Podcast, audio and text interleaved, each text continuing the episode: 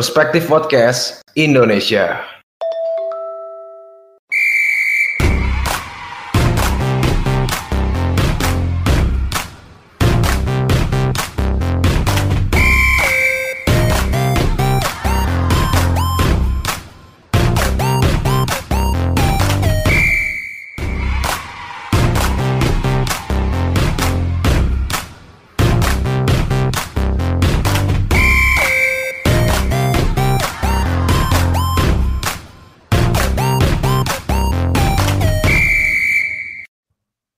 Assalamualaikum warahmatullahi wabarakatuh.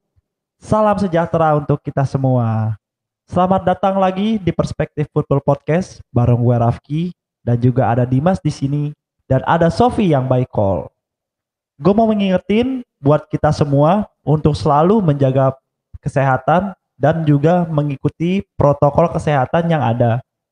Biarpun Indonesia sudah memesan vaksin Sinovac, namun bukan berarti kita harus mengabaikan protokol kesehatan. Karena baru-baru ini gue baca berita di Inggris ada corona jenis baru yang bisa bermutasi yang tingkat menularnya itu lebih cepat 70%. Bahkan baru aja tadi gue tuh baca di Twitter gitu, ada nih orang Inggris uh, adanya kena corona gitu kan. Terus bangun-bangun adanya nggak nggak bisa ngelihat alias adanya buta dan itu juga menjadi alasan Inggris meniadakan penonton bola di stadion untuk beberapa kota kan. Maka dari itu harus dari kita yang benar-benar disiplin dalam menerapkan protokol kesehatan biar corona bangsat ini bisa cabut dari muka bumi. Lu dia enak banget ya sih dia sama corona, Dim? Iya, udah mau masuk 2021. Orang awal tahun 2020 kan Januari, Iya. Februari, pandemi langsung Desember kalau nggak salah. Mm-mm.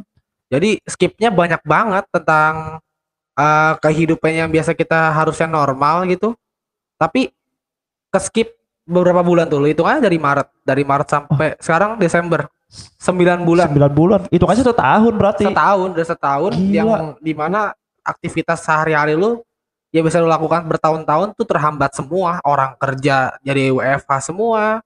Lu skripsi online kan? Bener bener bener. Jadi pokoknya semua kehambat deh gara-gara corona ini. semua ya. daring deh tiba-tiba semua mendadak dari daring semua jadi efektif gak efektifnya jadi kelihatan gitu Ya dan kita berharap semoganya nanti 2021 semuanya bisa membaik dan semuanya bisa kembali benar-benar normal bukan new normal ya guys Dim. iya bukan yang normal lagi emang udah normal seharusnya Oke ini kita masuk ke bola.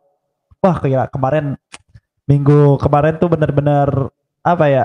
Gue kaget banget sih. Banyak hujan gol terjadi terutama Liverpool dan juga Manchester United yang benar-benar keren banget. Di Italia 2 Milan, di Spanyol 2 Madrid tuh benar-benar keren yang nanti bakal kita bahas. Ah, gue mau mulai dari Liverpool dulu kan ini ya. Liverpool menang 7-0 Dim. Lu kaget gak sih Dim Liverpool bisa menang 7-0 Dim? ya nggak kaget sih Udah hal-hal biasa. udah hal biasa tapi Masalahnya depannya itu baru mulai Mane Firmino Minamino. Iya. Bukan salah. nggak salah Nah, itu yang tapi yang bikin. perlu jadi catatan buat Crystal Palace nih Crystal Palace tuh yang ngalahin MU di Old Trafford sama nahan ya, imbang si Spurs loh Oh iya benar-benar. itu loh yang jadi catatan besar sebenarnya kalau Liverpool menang besar terhadap Crystal Palace menurut gua ya worth it Tapi 7-0 loh di main di kandang Peles lagi bukan main di oh main di, Anfield. Sel di Selhurst Park Iya, Oh. main di Peles bukan di Anfield. Kan ini Buset. kan menandakan apa ya? Mentalitas Liverpool loh, dia benar-benar dia udah merasa superior. Iya, dan kemarin juga satu babak udah langsung 3-0 kan? Iya. Ah, gue sih gampang aja bedain tim besar sama tim gak besar itu ketika lu udah satu babak nyetak 3-0, babak kedua lu masih belum puas. Iya. Tapi kalau bukan tim besar 3-0 half time, babak kedua lu di puas lu pasti bakal bermain pragmatis dan bertahan atau enggak nyari aman. kendor. Iya, da- iya benar intinya ke- mengendorkan permainan. Ya itu Arsenal kayak gitu ya. Tim besar berarti dia, bukan tim besar tuh. Eh, lu kalau gue sini di Bang Laci nih. Liverpool ini chemistry satu sama lain tuh kayak dapet gitu gak sih? Iya, Ah. kalau bilang chemistry udah pasti lah. Masalahnya ya, Minamino nih ya, ini Minamino yang baru masuk di bulan Januari kemarin kan. Ah, itu dia main bisa happy banget. Gue bener-bener ngeliat Minamino main tuh happy tuh di match kemarin on Palace.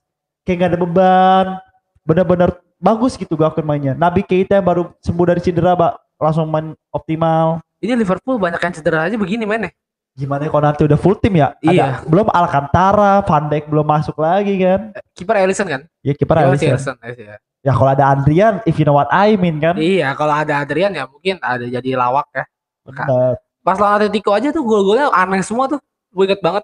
Padahal itu bola-bola nggak susah gak sih? Kalau buat kiper itu ya seharusnya ditangkap minimal benar save. benar. Ya Minimal ketepak lah. Ketepak, Ketepak lah, save lah minimal. Gue paham golnya Marcus Llorente itu pojok, tapi itu nggak kenceng. Gak kenceng, memang akurat. Cuman positioning dia sebagai kiper menurut gue Ah, bukan sebagai kiper sih. Setuju. Dan Adrian. juga sudut Llorente ngesut itu kan dari tengah kan, Ah. bukan dari pojok kiri. Dia kan ngusut ke kanan kan. Kalau Iya, dari iya, pojok iya. kiri dia ngusut ke kanan, oke, lo bakal bilang sudut pandang gue keganggu dan bola Ah. lebih cepet. Tapi kan dari tengah. Posisi lo juga di tengah. Iya, iya, iya. Posisi kiper pasti gini. Dan ini refleksnya Adrian benar-benar dirindukan buat hadir kembali sih. Tapi kalau eh dirindukan untuk hadir kembali oleh fans-fans yang kita orang sih. Fans Liverpool kayaknya ada kapok deh. Kayak mendingan pakai siapa tuh kiper? Kelehler, kayak kayak Kelehler. Itu tuh. Ya mendingan sih tuh Kalau mainin. Dudek lagi kayaknya deh. Terus juga babak kedua mau salah akhirnya masuk kan gantiin si Mane Ah, dan baru masuk dia langsung cetak dua gol apalagi gol terakhirnya tuh keren banget di Minamino placing. juga debut gol ya, Iya. debut ya. Golnya menurut gue sih bagus sih nggak jelek karena ketika dioper begitu dia masih bisa kontrol berarti dia ada composure lah ada ketenangan di dalam dirinya Minamino. Ya hebat lah main Asia udah nyetak di Premier League. Kema- kemarin gue lihat ini sih Dim uh, banyak perbincangan di Twitter kalau orang banyak yang membandingkan Firmansyah ini trio Firmansyah dibandingkan dengan MSN MSN-nya Barcelona 2015. Aduh. Terus Nah, orang nih banyak membandingkan mana yang terbaik nih. Menurut lu Firman sama MSN mana dim? Kalau gue sih masih pegang. Gue jujur aja Firman Sah ini best trio ya menurut gue ya. MSN, BBC yang Benzema, Bale, iya. Cristiano Ronaldo, baru Firman Sah. kalau gua kalau misalkan dibandingkan dengan MSN antara MSN dengan Firmansyah, ah jelas MSN lah. Senggak suka nggak sukanya gua dengan Barcelona ataupun gua tidak terlalu mendukung Messi karena kan gua lebih mengidolakan Ronaldo lah dibandingkan Messi. Hmm. Tapi kalau misalnya dibandingkan sama Firmansyah ya gua jelas MSN lah. Itu MSN udah udah udah harga mutlak sih menurut gua. Karena Firm, MSN itu lama ki. Yep. Eh, dia dari mulai 2013 sampai Iya, 2017 kan terakhir Neymar sebelum pindah ke PSG gitu. Terus juga uh, dari segi mendominasi permainannya maksudnya bukan berarti Firman Sah tidak mendominasi. Firman Sah Bukan. bagus. Iya. Tapi MSN itu satu musim itu cetak 100 gol loh. Bertiga mereka. Iya iya iya benar benar Kan benar. benar. mereka bertiga cetak 100 gol kan kalau diakumulasi itu kan gila. 100 gol ya dia dihitung 100 gol satu musim dari 2013 mereka main bareng sampai 2017 ya bisa pat, ya bisa 200 gol Iya. lebih lah mereka Dan- bertiga doang. dan spesialnya MSN juga dapat treble kan 2015 Iya kan. 2013 di Hendrik sama Hendrik ya. Sebenarnya malah kalau kita ngomongin MSN nih ya menurut gue squad 2015 itu bagus sih masih ada Iniesta Rakitic gitu gitu sih tapi maksudnya nggak sesuperior era Barcelona 2012 tuh yang Messi-nya lagi jajainya kan Iya. karena bisa dapat treble ini karena emang faktor MSN aja udah Karena juga MSN ah, di saat itu emang udah golden age-nya. benar benar Suarez dan Messi juga udah di usia yang matang. Neymar diemong oleh yang senior. Jadi menurut gua ketika ah, MSN di tahun segitu ya emang sudah selayaknya dia mencetak 100 gol yang lu bilang tadi satu musim itu itu wajar sih menurut gua. dan tapi gua akuin kalau untuk saat ini belum ada sih tandingan yang naik apa yang bisa mendandingi Firmansyah sih sekarang Ya untuk saat ini Iya, karena kan belum. MSN MSN BBC kan udah bubar. udah bubar Udah terus juga ya udah ada legasinya lah mereka udah Iya. membuktikan kan kan kalau misalnya sekarang Firmansyah siapa trio yang lagi naik banget jadi masing-masingnya nggak ada deh kayaknya. Ya paling siapa? Dulu du- dulu ada membahayakan kan Neymar Mbappe Copo Monting kan Iya, Copo Moting. Itu bahaya tuh. Bahaya. kalau- kalau Copo Moting masih itu masih farming kayak dia, masih farming goal tuh. Bahaya, kan bahaya. karena Copo Montingnya sudah pindah jadi Firmansyah doang sekarang sendiri Dia kan. striker bukan haus gol ya. Hak, haus akan gelar ya. haus akan popularitas deh Popularitas. yang penting gue juara banyak medali di rumah gua ya kan Walaupun jarang main Walaupun gitu kan. main, gue bisa pamer ke saudara-saudara gua, gue bisa pamer ke teman-teman gua. Ya udah ya, penting siapa? happy gitu. Mendy main kagak dapat Piala Dunia. Bener bener. Terus Semua- abis itu foto di, Semusim tuh pokoknya totalnya dia dapat 5 trofi apa 4 trofi gitu. abis itu si Mendy foto di Instagramnya juga kayak tai lagi kan, yang di foto Piala Dunia dikakiin gitu kan, Iya. dipakai jas. Itu Iya, aja dia nggak main, aja dapat Piala Dunia. Kan kurang ajar. Laki bastard banget emang tuh MSN. Ya po- Liverpool gue juga bingung ya. Cara berhenti Liverpool dominasi Liverpool ini gimana sih Dim? Selain kipernya harus Adrian ya. Selain Iya. kipernya kan itu salah satu cara kan. Menghentikan Liverpool harus mainin Adrian. Kalau andai kan kipernya bukan Adrian, cara menghentikan Liverpool tuh gimana? Kalau gua mungkin sebagai lu em, posisikan gue sebagai siapa nih pelatihnya? Ya siapa pun. Lo andai kan Oke, lo misalkan gue jadi Jose Mourinho ya. Hmm. Ya gue parkir sebanyak-banyaknya. benar-benar udah total. Total- Kemarin Counter itu ya. kemarin Liverpool lawan Spurs ya gua pun gua sebenci-benci sama Mourinho ya. Cuma maksudnya ketika lawan Spurs itu loh frustasi loh eh, Liverpool. Iya iya benar. Golnya pun lewat set piece. Iya. Si Fir Firmino ya menit 90. Eh, tapi kalau misalkan lu terus berpikir dan memberi ruang kepada trio Firmansyah ini ya lu sama aja lu bunuh diri. Lu ma- apa ya mem- membiarkan mereka dengan leluasa memainkan apa yang perlu mereka mainkan. ya? Iya, membiarkan mereka untuk uh, menguasai pertandingan, terus bisa uh, lebih apa Nyaman megang bola. nyaman megang bolanya. Ya itu menurut gua hal yang sangat uh, riskan untuk bermain bertahan ketika lawan Firmansyah. Tapi menurut gua ketika lu bertemu Firmansyah dan lu main menyerang pun juga sebenarnya itu hal yang baik juga. Karena lu sudah memegang bola dan menguasai bola, tapi inti jangan sampai lepas bolanya dengan hal-hal konyol gitu ya. Kayak misalkan kalau di Arsenal kan banyak hal-hal konyol tuh, unforced errornya banyak banget. Ya itu wajar menurut gua kalau dibantai sama Liverpool gitu. Tapi ketika lu megang bola dan lu tidak kehilangan bola, ya gue yakin lu menang. Itu kuncinya ketika lu megang eh, ngelawan Firmansyah. Selain kipernya Adrian ya. ya kok tapi gue juga berpikirnya bisa juga sih sebenarnya Liverpool bisa dikalahin andaikan lu harus bisa nabrakin main main benar-benar gegen apa main pressing benar-benar dia main pressing aja udah Iya, pasti. Kalau kalau pressing ketemu pressing, high press ketemu high press, itu ada yang ngalah salah satu pasti. Iya, iya. nggak kan pasti ba- bakal terbuka banget kan Iya. ya udah lu bakal lihat aja siapa yang kipernya bener-bener bagus siapa yang pertahanannya bener-bener disiplin siapa yang finishingnya paling bagus Kebukti kok lawan Leeds di match, di match pertama benar-benar high press ketemu high press salah satu ada yang ngalah kan Ah, pasti. dan Gitu. itu akhirnya menimbulkan 4-3 kan permainannya 4-3. benar-benar menghibur banget Menghibur banget itu baru match awal Premier League waktu itu. Betul, Ya, makanya gue bilang kalau misalkan uh, gue jadi pelatih, mungkin gue akan menerapkan strateginya Bielsa sih untuk melawan high press tersebut. Jadi high press ketemu high press, lu nggak akan kehilangan bola. Tapi kan permasalahannya kan kalau Leeds kan finishernya nggak ada yang benar nih. Hmm. Ya mungkin Patrick Bamford kan itu uh, mediocre yang udah semi-semi amatir menurut gue buat main di Premier League. Jadi uh, menurut gue ketika Leeds lawan Liverpool kemarin itu menurut gue uh, udah taktik yang udah becus lah itu udah taktik yang becus, udah ma- udah manjur tapi finisher finisher dari Leeds ini yang nggak bisa di apa dikontrol. betul betul betul.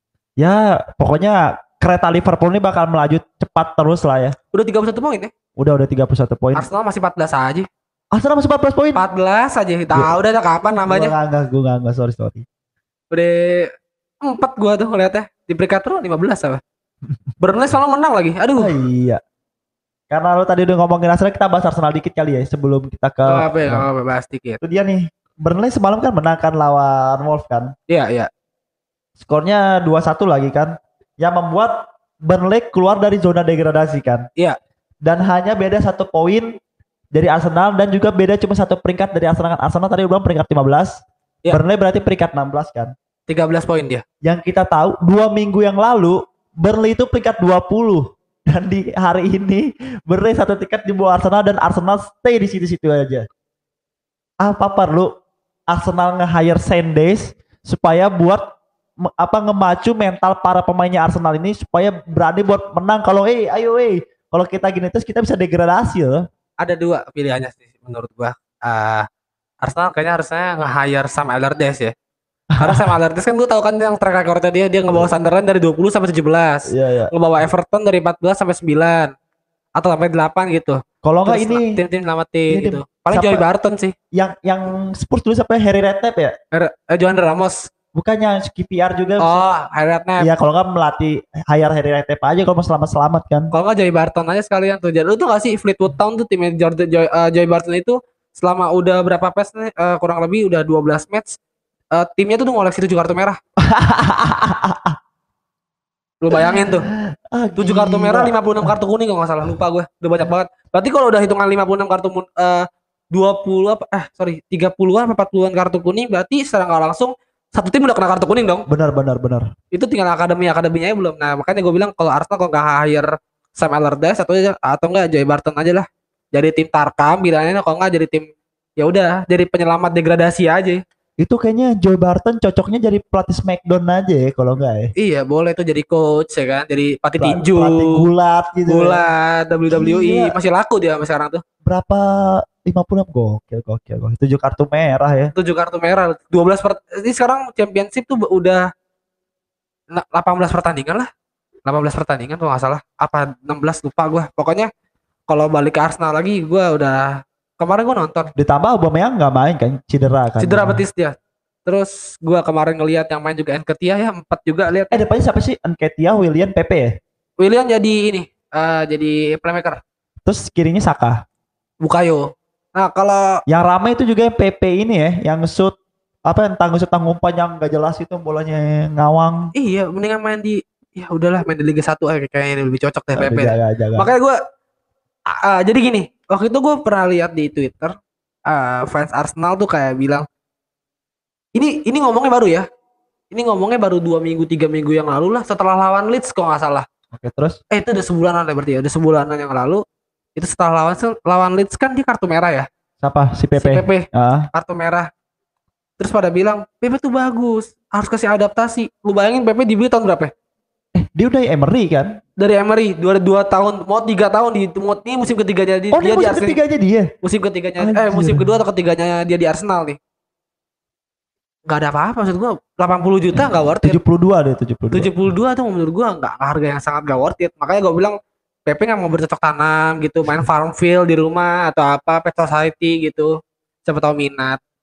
Dan gue juga kaget sih pas kemarin gue non apa sekilas sih gue gue nggak nonton full match Everton Arsenal. Karena gue ketiduran jujur aja gue tuh kaget nahan ketawa sih gue dim sebenarnya. Karena jadi kapten drop holding dim. Ya emang harus diketawain aja nggak apa-apa. Enggak maksud gue wajar wajar. ini berarti ada masalah leadership di dalam kepemimpinan eh di dalam skuadnya Arsenal nggak ini kayaknya sampai Rob Holding bisa jadi kapten. Gue bingung. Padahal ada David Luiz kan? Ada David Luiz. Ya Mungkin- banyak lah iya. orang-orang yang punya lebih kompeten untuk memek ban, kap- ban kapten itu kan. Di Inggris itu kan sebuah hal yang krusial ya. Terus juga hal yang apa sakral lah hitungannya kan. Nggak bisa sembarangan orang bisa memegang itu ban kapten. Ban kapten kan bukan bahan lelucon itu itu hal serius maksud gua. Gue kira nonton Arsenal Arsenal kayak bercanda main-main kapten kaptenan apa? Gimana sih ini? Ya mungkin dia masih sasa main WE kali ya. Kapan aja bisa diganti tuh Iyalah. kaptennya mereka berpikir maksud gue iya. ini kan lu kan kapten kan untuk di ruang ganti, di Ah. lapangan dan lain-lainnya dan untuk menjadi seorang leadership itu kan yang udah sebelum sebelum episode yang udah pernah didengar mungkin ya. Kan harus membutuhkan jiwa leadership yang benar-benar itu kan jatuhnya pakai bakat ya jiwa leadership. Hmm. gue lebih setuju David Luiz. Kenapa David Luiz tuh jiwa leadershipnya gila. Dia bisa ngontrol permainan belakang loh dari bola-bola jauhnya dia. Ya di Chelsea mungkin udah bertahun-tahun ngelihat dia dengan bola-bola long pass long passnya dia yang ajaib yang akurat. Tapi kenapa nggak dipercayakan pada David Luiz gitu? Dan menurut gue juga chance-nya pemain eh, fans-fans Arsenal terhadap Rob Holding ini kan lebay. Lu tau gak sih? Rob Holding is better than Fabio Fabio Cannavaro. Anjir anjir itu ini menurut gua aduh. Waktu itu gue inget banget Holding itu kan dibeli tahun 2016 dari mana sih dia? Lupa dari dah. Bolton. Oh dia dari Bolton harganya Cahill dua setengah juta. Berapa? Dua setengah juta pound sterling dari Bolton. Waktu itu Bolton tuh mau emang bener-bener diambang bangkrut ya. Oh. Jadi mau nggak mau dia harus uh, uh, ya lepas pemain beberapa pemain Iya, iya mau gak mau harus survive lah dia untuk lepas beberapa pemain untuk bisa survive. Dibelilah Rob Holding ini. Dan yang gua shock ketika gue liat di Championship, Holding itu dibeli di saat eh, Bolton itu lagi degradasi. anjir Nah itu yang gue pertanyakan sampai saat ini kenapa nih Holding masih ada. Lu kalau misalkan kita dulu main PS deh, iya ya lu ngebantai-bantai gue enak kan Ah. pakai segitiga segitiga itu kenaan Holding. iya maksud Iya, gue iya, ya, ya betul, emang betul. enak gitu. overallnya nggak pernah di atas 80 nih 76 76. ya itu Arsenal ya pasti bakal gitu-gitu aja sih ya Waktu itu lu lihat gak sih yang ini? Ada orang nge-tweet eh kayaknya di episode sebelumnya juga pernah ngomong sih gue yang orang apa ngomong Arsenal degradasi tapi juara Europa League oh terus main iya. di Liga Champions main di Championship konyol gue bilang Aduh ya pokoknya Arsenal gue rasa susah sih harus bisa berjuang Arteta harus semangat harus bisa ngeyakinin para pemainnya kalau dia mau keluar dari Enggak lah, enggak bakal degradasi lah. Nah, Kemungkinannya boardnya juga lemes. Ya kalau misalkan lu kan mikirnya bakal degradasi lah kan gue sebagai fansnya kayak ya ilah tim gue gini amat ya. Udah belanja pemain yang lo mau. benar benar benar. Masalahnya dia tuh belanja pemain yang dia mau dan dia selalu bilang gue butuh waktu. Dia udah udah dapat kesempatan tiga kali jendela transfer berarti sama besok. Hmm. Udah tiga kali jendela transfer dan kalau misalkan ya nggak nggak nggak berbenah juga menurut gue mendingan degradasi sekalian sih. Mendingan kayak gitu aja selesai. Gue gue rela nggak apa ya maksud gue udahlah selesaiin aja maksud gue benar-benar emang benahin dulu deh. Mendingan turun ke championship biar ketemu timnya Joy Barton ya. Iya. Itu Biar- tuh baru tuh. Biar dihajar-hajarin itu sama Joy sekalian Barton. sekalian ya lo soalnya Hmm. emang Joy Barton emang tuh kan dia kalau nggak salah jadi pelatih juga mau masuk penjara lagi dia udah Kenapa capek gue dia, gue capek gue udah capek denger dia masuk penjara pokoknya kalau misalnya baca-baca di Skybet Skybet udah mager gue liat pasal sama saya dia karena jadi pemain pun kontroversi dulu Iya iya benar benar. kalau misalnya diinget-inget tuh di pemain kontroversi jadi pelatih pun sama gitu Fleetwood Ah, itu emang tim sifat ya. Iya emang udah bakatnya gitu bakatnya emang udah iblis Oke, kita tinggalkan Arsenal ya yang Arsenal bakal gitu-gitu aja. Kita ke nih nih tim papan atas Manchester United yang baru menang besar 6-2 lawan Leeds loh. Your Roses Derby ternyata tidak ada apa-apanya buat Manchester United. 6-2 loh dibikin. nothing Aduh, ternyata nothing ya buat McTominay ya kapan ya terakhir kali kita nonton MU main kayak gini ya? MU terakhir kali tuh wah Ferguson kayak jangan Ferguson deh 8 tahunan ya. Eh, Iya, maksudnya yang benar-benar ya Fer- Ferguson Yang ngaceng kayak gini kita mainnya. ya. ngaceng banget mainnya emang udah udah udah cun banget kalau Ferguson lah. Kalau misalkan ya kemarin McTominay brace dalam waktu 3 menit loh. Iya, itu cepet banget gila. Kan dia langsung nyetak sejarah kan dalam Iya, pemain iya. pertama di Premier League yang nyetak brace selama dua, eh, dalam waktu 3 menit. 3 menitnya 3 menit awal masalahnya. Iya, iya. cepet banget sih emang. Abis kick off langsung ngaceng mainnya. Ya di situ udah du- dua gol McTominay itu ya Leeds United mentalnya kena lah pasti itu. Kena lah otomatis. Udah susah dia buat buat bangkit atau enggak gimana pun. Eh, Leeds peringkat 14 tuh by the way. Eh satu satu peringkat di atas Arsenal dikit. Iya, tapi poinnya 17. Arsenal harus satu kali menang dulu nih. Baru bisa naik peringkat satu peringkat doang. Tapi ya Dim, kalau kita nonton Manchester United kemarin ya, itu lini tengahnya tuh asik banget itu si Fred, si McTominay sama Bruno kan. iya, iya, iya. Apa ini waktu yang tepat untuk Pogba dibuang? Apa Manchester United lebih indah tanpa Son Paul Pogba, tanpa dance dance Pogba? ya kan pernah kita diskusikan waktu itu kan tentang Pogba dan Messi sebenarnya nggak jauh beda. Pogbanya ada di lapangan, soalnya nggak ada. Ya udah mikir-mikir Udah mikir- aja udah, Udah ke mana-mana, udah pemikirannya, udah, udah, aku mau pindah, udah, ini cukup gitu. Dan kemarin MU pun memberi kebebasan yang sangat luar biasa kepada Bruno Fernandes sampai Wah, dia gila. bisa nyetak dari gak gol penalti loh kemarin. Satu penalti mungkin ada satu penalti, tapi satu lagi kan dari, dari play on gitu loh. Tuh Bruno emang benar-benar best signing this year sih anjir. Beruntung aja sih menurut gua bisa dapat Bruno si MU. Blessingnya tuh dia tuh gara-gara ini dia kan di Januari kan. Iya ya. Akhir Januari. Februari main. Kan di laga-laga itu dia main kan biasa aja kan, belum top kan. Terus tiba-tiba di pertengahan Maret uh, Inggris lockdown kan. Iya iya. Lama kan tuh tiga bulanan dan di situ Bruno Fernandes bisa beradaptasi dengan taktiknya oleh Iya. bisa menemukan role yang tepat dapat tadi di situ beruntung banget sih Nah, makanya kemarin ketika Bruno Fernandes main kebebasan di di, di lini tengah tuh kelihatan banget. Jadi ketika lu mempertanyakan apakah Pogba harus out ya kayaknya udah waktunya deh gitu. Karena Pogba juga sekalipun dia masuk nggak bisa menjadi seorang Bruno Fernandes. Jadi ketika Bruno Fernandes menggantikan Pogba ataupun diduetkan dengan Pogba ini menurut gua bukan hal yang sepadan di lapangan gitu.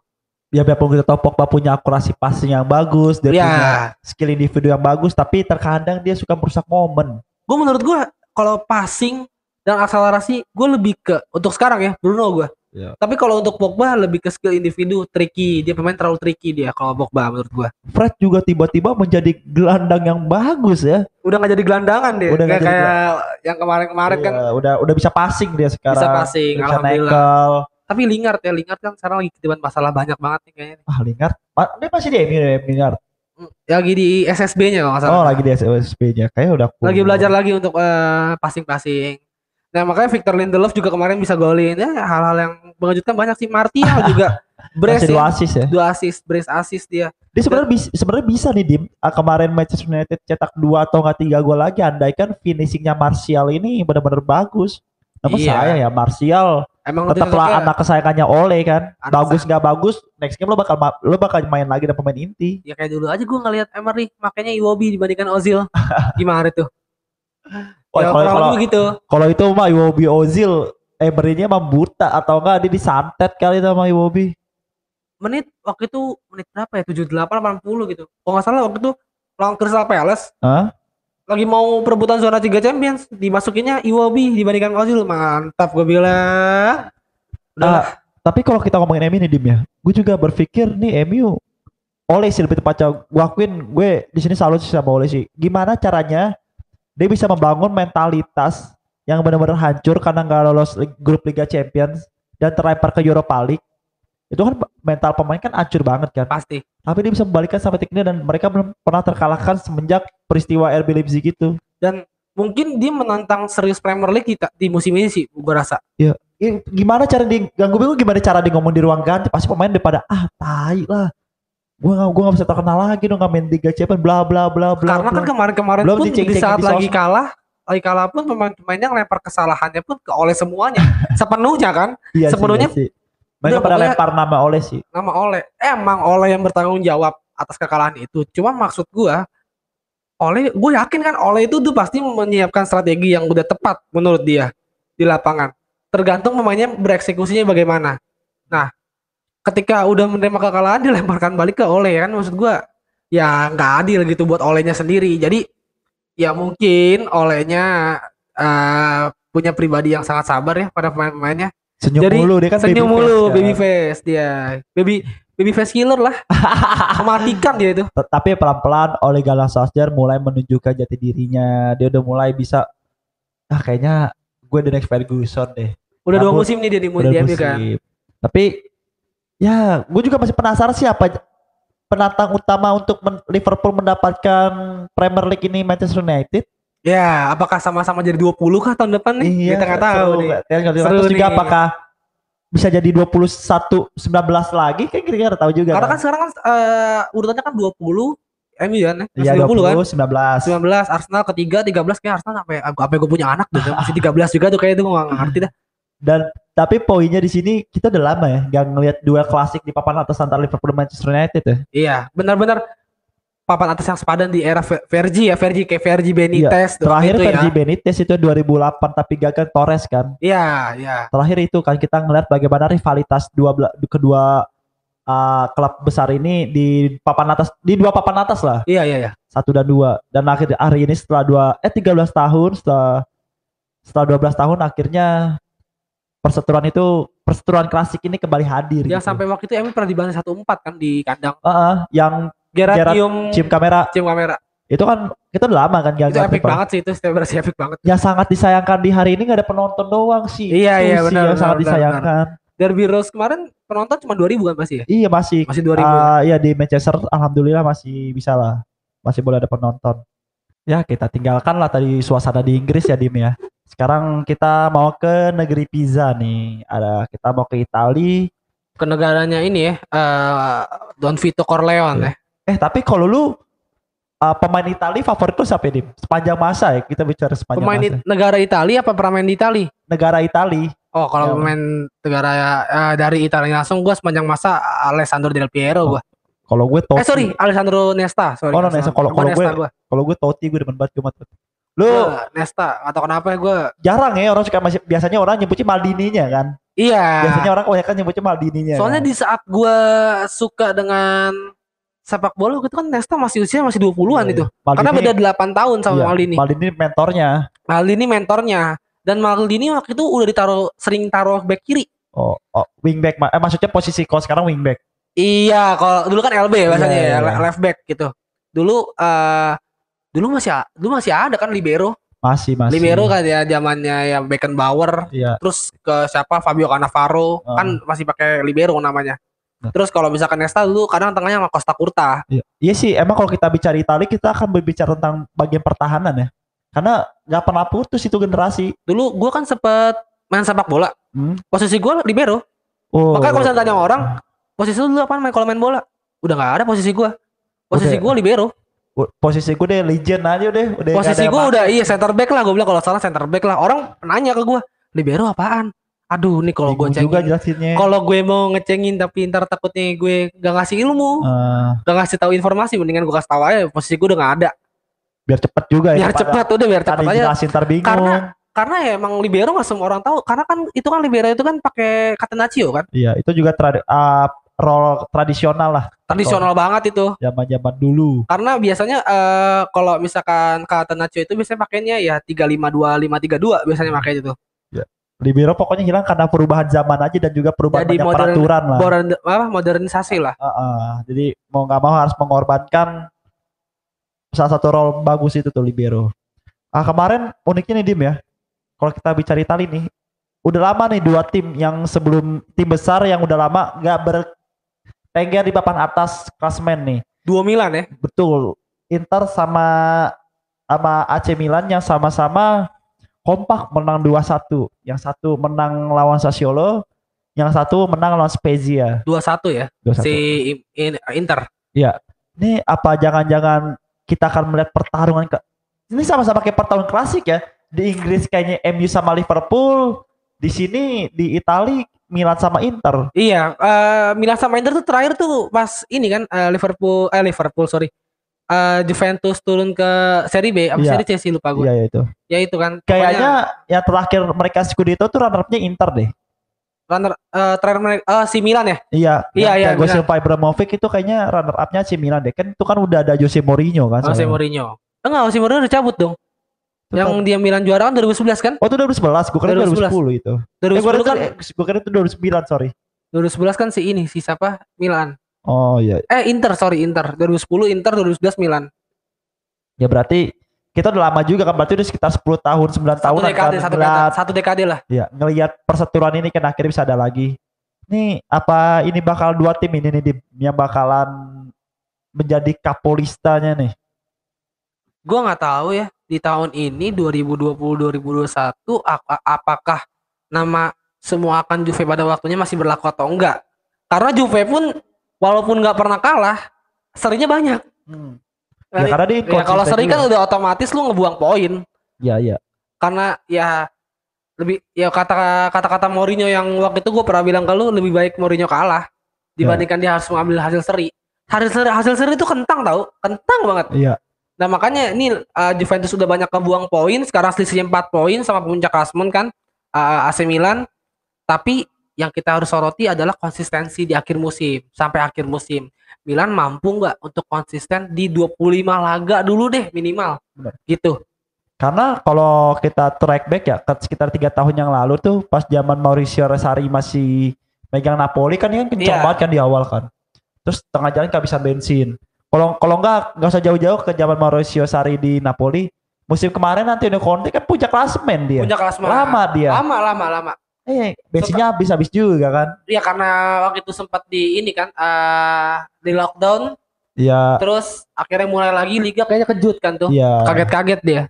Dan akhirnya ujung-ujungnya ya, Juve lagi kan. Ya Juve pada waktunya. Tapi Juve sekarang ini kita terlalu mengandalkan Cristiano Ronaldo ya, padahal Cristiano Ronaldo udah 35 tahun. Nah, lu pernah lihat gak sih meme-nya yang Ronaldinho umur 35 main di mana? iya iya. Ronaldo Nazario main di mana umur 35? Ya kalau misalkan ada orang bilang tentang Ronaldo Messi ini GOAT di sekarang abad berapa sih? Abad berapa sih? 21 ya? 21. Ya benar. Dia adalah GOAT-nya. Emang benar-benar ya sekarang siapa di antara dua mereka itu yang bisa menandingin eh, mereka berdua ini dari Ballon d'Or dan segala macam. Sekarang ditambah lagi eh, Ronaldo main di Serie A. Hmm. Tapi baru musim kemarin dia dapat saingan berat dari Ciro Immobile. Karena Ciro Immobile kan kemarin dapat dapat top skor. Tapi kalau misalkan Juventus terlalu mengandalkan Ronaldo secara terus-menerus di usia senjanya saat ini, ini gue takut akan menjadi kebiasaan nanti lama-lama hilang akan menjadikan kerugian sendiri untuk Juventus sendiri. Benar-benar. Tapi ya kalau kita ngatin AC Milan itu kemarin gue liat golnya ini di si Rafael Leao itu kan 6 detik ya. 6 Iya iya iya. Anjir gue bilang itu itu golnya tuh bukan beruntung, itu emang mereka udah ngedesain untuk mencetak gol di detik segitu. Karena mereka baru kick off, langsung ke depan, Iya langsung, langsung, iya, benar langsung. nyerang. Itu bukan keberuntungan kalau gue rasa, tapi itu emang udah by design dari pemain-pemain AC Milan itu sendiri. Bagus banget tuh kemarin gue liat golnya Rafael Leao itu. Gue nggak tahu ya ini. Dan itu eh, menjadi gol tercepatnya sepanjang sejarah Serie A. ya gue nggak tahu ya ini semenjak kehadirannya Ibrahimovic menambah mental pemain-pemain muda atau pemain-pemain lain eh, menjadi jauh lebih baik karena sebelumnya pun gue ngeliat Hakan Calhanoglu aja nggak bisa passing. Ketika. Ibrahimovic, Ibrahimovic masuk, dia jadi Benar. bisa asis. Tapi beberapa tapi Ibrahimovic kan udah nggak main lagi kan sekarang kan karena cedera ya. Iya, lagi cedera lagi Nah cedera. maksudku gue juga bingung nih siapa sih yang jadi aktor penting yang bisa memacu apa ya chemistry para pemain AC Milan ini sekarang. Apa mereka emang udah padu atau gimana? Gue juga masih bingung sih. Kayaknya sih eh, slogan tau gak sih slogan Victoria Concordia Crescit itu lagi dipinjam sama Milan Iya tuh. lah, kayak lagi VCC-nya ini lagi di dalam AC Milan ya. Lagi dalam AC Milan nih sekarang nih karena ya lu lihat pemainnya pun tidak ada yang Biasa menonjol, biasa aja. Dari mulai ya kalau menurut gua ya yang yang paling terkenal lah. yang paling paling eh, eh, menonjol ataupun paling mencolok ya Hakan Calhanoglu atau Oh. Alessio Romagnoli paling. Donnarumma lah pak yang sering dengar dari zaman-zaman dulu ya. Ya, orang-orang. Donnarumma oke lah. Itu maksudnya yang dikontribusi di permainan 10 pemain ini kan di antara itu Calhanoglu kok enggak ya Alessio Romagnoli gitu. Ya karena emang Calhanoglu emang bagus banget sih.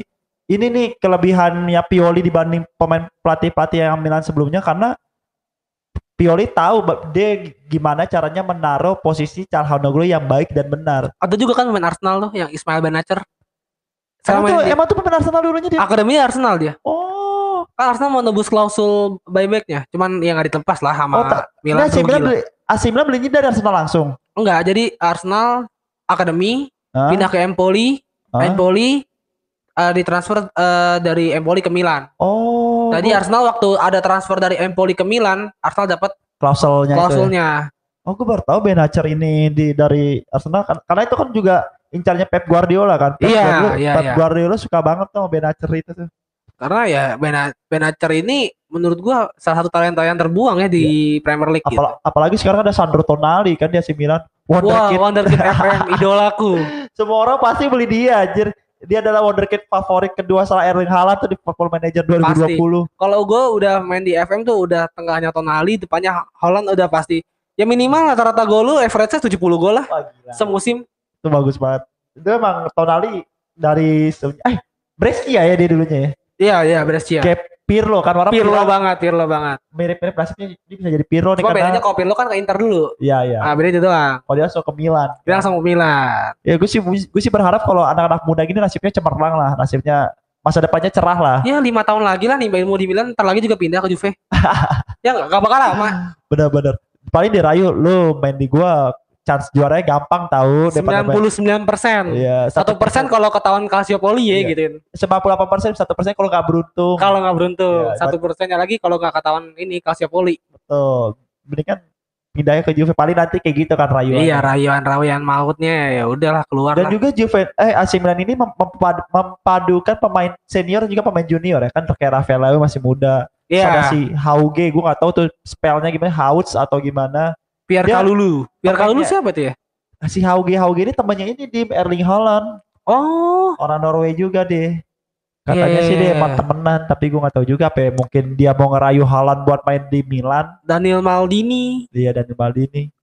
Gila Ada- ya, sekarang udah sekarang udah generasi ketiganya Maldini loh. Dan iya benar, abis Cesare, Paulo, sekarang Iya. Daniel. Ya berasa ya. Christian nggak tahu nih ke mana Christian, nggak tahu. Tapi Daniel nggak ngambil nomor punggung tiga ya. Enggak, belum. Padahal dia kan bisa kan kalau misalkan Eh dia bisa gitu. Di- Dia, eh, posisinya apa sih Daniel? gelandang apa ya, winger kiri winger kiri. Oh, Inger. Berbanding terbalik banget sama bapaknya. Heeh.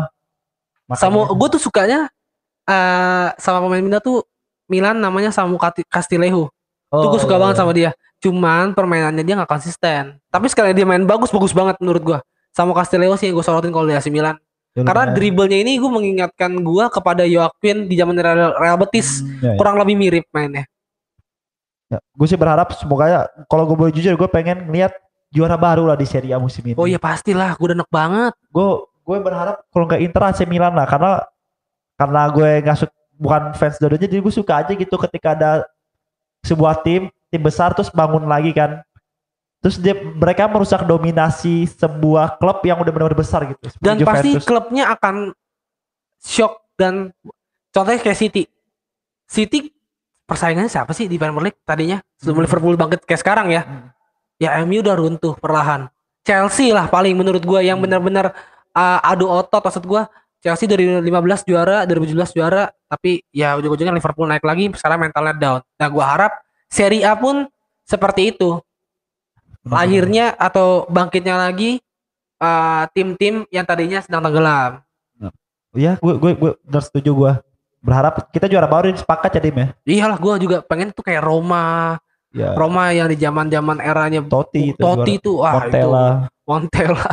Gue udah lama. David Montella David Pizarro ya, David Pizarro. Iya, Montella udah jadi pelatih sekarang ya anjir. Iya, udah jadi pelatih. Gila Cicin, David Pizarro. Cicinho, Cicinho. Tomasi kan tau Iya. lo yang ribut tuh Iya, tengah iya. itu. Udah lama banget berarti itu gak juara. Oke lah, kita tinggalkan Serie A ya. Sekarang kita ke Spanyol nih, terbang ke Spanyol nih. Ada Atletico Madrid yang semakin nyaman di puncak klasmen dengan 29 poin. Walaupun poinnya sama dengan sang runner up yaitu tetangganya sendiri yang tidak bukan adalah Real Madrid. Namun ATM masih menyisakan dua pertandingan yang belum dimainkan. Langsungnya ke the point nih. Mampukah ATM menjuarai La Liga di musim ini, Dim? Menurut lo? Ya kalau ATM ngomong juara La Liga atau enggak, balik lagi ya semuanya ya. Simeone ini kan agak brengsek juga. Gua gak peduli mau lo Si statistik. ugly win, ugly win, Iya, gua win. penting menang. Yang penting gue menang, yang penting gue juara. Karena ya waktu itu yang udah dia lakukan di tahun 2013-14 kan kejadian. Wah itu keren banget sih tapi itu. Iya. Nah, dia makanya dia laga terakhir ini KMU lagi kan. dan benar-benar penentuan gitu. Ya, itu keren banget, itu keren banget. Terus Terus- berharap ada drama-drama kayak gitu sih nanti sih. Nah, makanya gue kalau misalnya lo bilang mampu juara atau enggak Atletico Madrid. Bukan kalau di Spanyol kan megang si Real Madrid ya. Karena gue tidak terlalu suka permainan Atletico Madrid dari zaman dahulu kala ketika masih ada Torres sekalipun ada siapa, gue tidak terlalu mengikuti gitu. Gue tetap pegang Madrid sih untuk uh, Wah. menjadi juara. Karena ini menurut gue Barcelona lagi benar-benar drop ya Sulit sekarang sih, ya. Barcelona sulit, sulit banget. banget. Sulit banget karena ketinggalannya 8 poin. Eh, 8 poin tuh kok di La Liga jauh banget itu. jauh banget kalau eh, 8 poin lagi kalau Premier League dekat mungkin nah ini 8 poin berbedanya apalagi sekarang Barcelona di pihak manajemen pun lagi kacau balau juga gitu jadi untuk eh, kans juara gue masih megang si dua Madrid ini sih Tapi kalau gue bilang bisa sih nih ATM yang juara di. Soalnya apa? Ada satu nama sih menarik yaitu Luis Suarez kan. iya. Dia menarik banget karena dia menyajikan dia kan secara apa kualitas individu nggak bisa diragukan lagi kan? Experience dia juga udah gila. Terus juga banyak hal lah yang dia bisa lakuin. Mentalitas dia juga keren banget. Dan sekarang dia membuktikan kalau di ATM dia pun juga bisa gacor gitu. Iya iya. Dia udah nyetak 157 gol dari 200 pertandingan di La Liga. Gimana nggak kurang gila tuh mungkin dia ini gue terlalu banyak rasa yang bikin apa ya bolongan besar di Barcelona nih hilangnya Luis Suarez sih. Iya itu gue setuju tuh. Kehilangannya Luis Suarez menjadi titik tumpulnya Barcelona sekarang karena Barcelona mau ngandarin siapa lagi? Iya. Griezmann. Griezmann nggak mungkin Sulit. jadi striker. Gitu. Dembele. Nggak aduh. Kaki kaca deh. Ini dulu deh maksud gua eh, latihan dulu deh gitu loh. Fit dulu aja gitu kalau Dembele tapi kalau misalkan kita balik ke Barcelona lagi kita omongin Barcelona apakah punya akan suara? Punya. Tapi ya berharap berharap bodoh juga. Kayak berharap Atletico dan Madrid kalah. Ya, gitu. lu ketika menjadi juara, eh ketika lu untuk menjadi juara namun mengharapkan pertandingan lainnya sulit itu. poinnya sama loh dengan Granada loh. Barcelona? Barcelona sama loh poinnya peringkat berapa sih Granada. dia sekarang? peringkat 5 Wow. Granada peringkat 6 poinnya Iya. sama coba beda gol. Karena Granada ini unik.